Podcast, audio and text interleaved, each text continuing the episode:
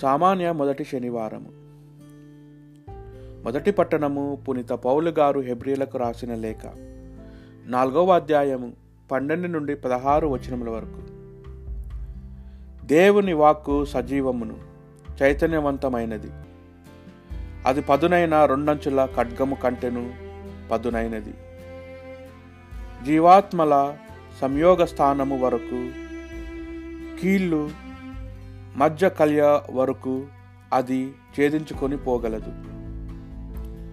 మానవుల హృదయము లందలి ఆశలను ఆలోచనలను అది వీక్షింపగలదు. దేవుని వద్ద నుండి దాచగలిగినది ఏదీ లేదు. సర్వసృష్టి అందు అంతా ఆయన కంటికి స్పష్టమే. ఆయనకే మనమందరము బాధ్యులమై ఉన్నాము.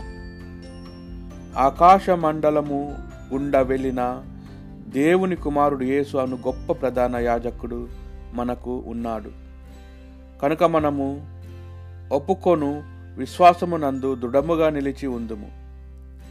మన బలహీనతలను గూర్చి సానుభూతి చూపలేని వ్యక్తి కాడు మన ప్రధాన యాజకుడు. అంతేకాక మనవలే అన్ని విధములుగా శోధింపబడి పాపము చేయని వ్యక్తి మన ప్రధాన యాజకుడు. కావున ధైర్యవంతులమై మనం దయానిధియగు దేవుని సింహాసనమును సమీపింతుము. అచ్చట మనము కృపను పొంది అవసరమునకు ఆదుకోనగల అనుగ్రహము కనుగొందుము. ఇది ప్రభువు వాక్. భక్తి కీర్తన. ప్రభు కట్టడలు నీతివంతమైనవి, అవి హృదయమునకు ఆనందము చేకూర్చును. ప్రభు విధులు నిర్మలమైనవి, అవి మనస్సునకు వివేచనము ఒసుగును. దైవభీతి నిష్కలంకమైనది, అది కలకాలము మనును.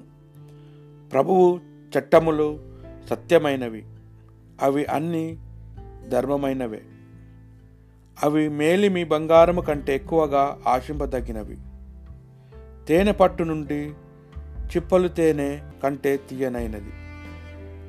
సువార్త పట్టణము పునిత మార్కు గారు రాసిన సువార్త రెండవ అధ్యాయము పదమూడు నుండి పదిహేడు వచనముల వరకు.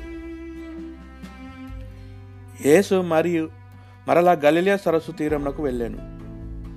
జనసమూహం అంతా అచ్చటికి చేరాను. యేసు వారికి బోధం బోధింప ఆరంభించాను.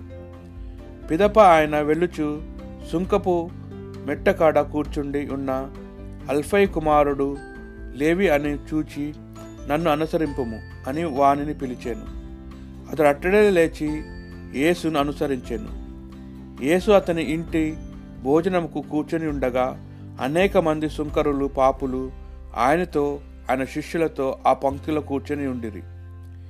ఏలైనా ఆయనను వెంబడించుచున్న వారిలో ఎక్కువ మంది ఇట్టు వారున్నారు.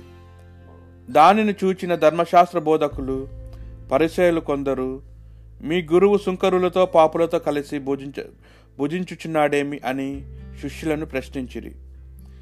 అది విని యేసు వారితో, వ్యాధిగ్రస్తులకే గాని ఆరోగ్యవంతులకు వైద్యుడు అక్కరలేదు. నేను వచ్చినది నీతిమంతులను పిలుచుటకు కాదు, కానీ పాపులను పిలువ వచ్చి తినని అనేను. ఇది ప్రభువు సువిశేషము.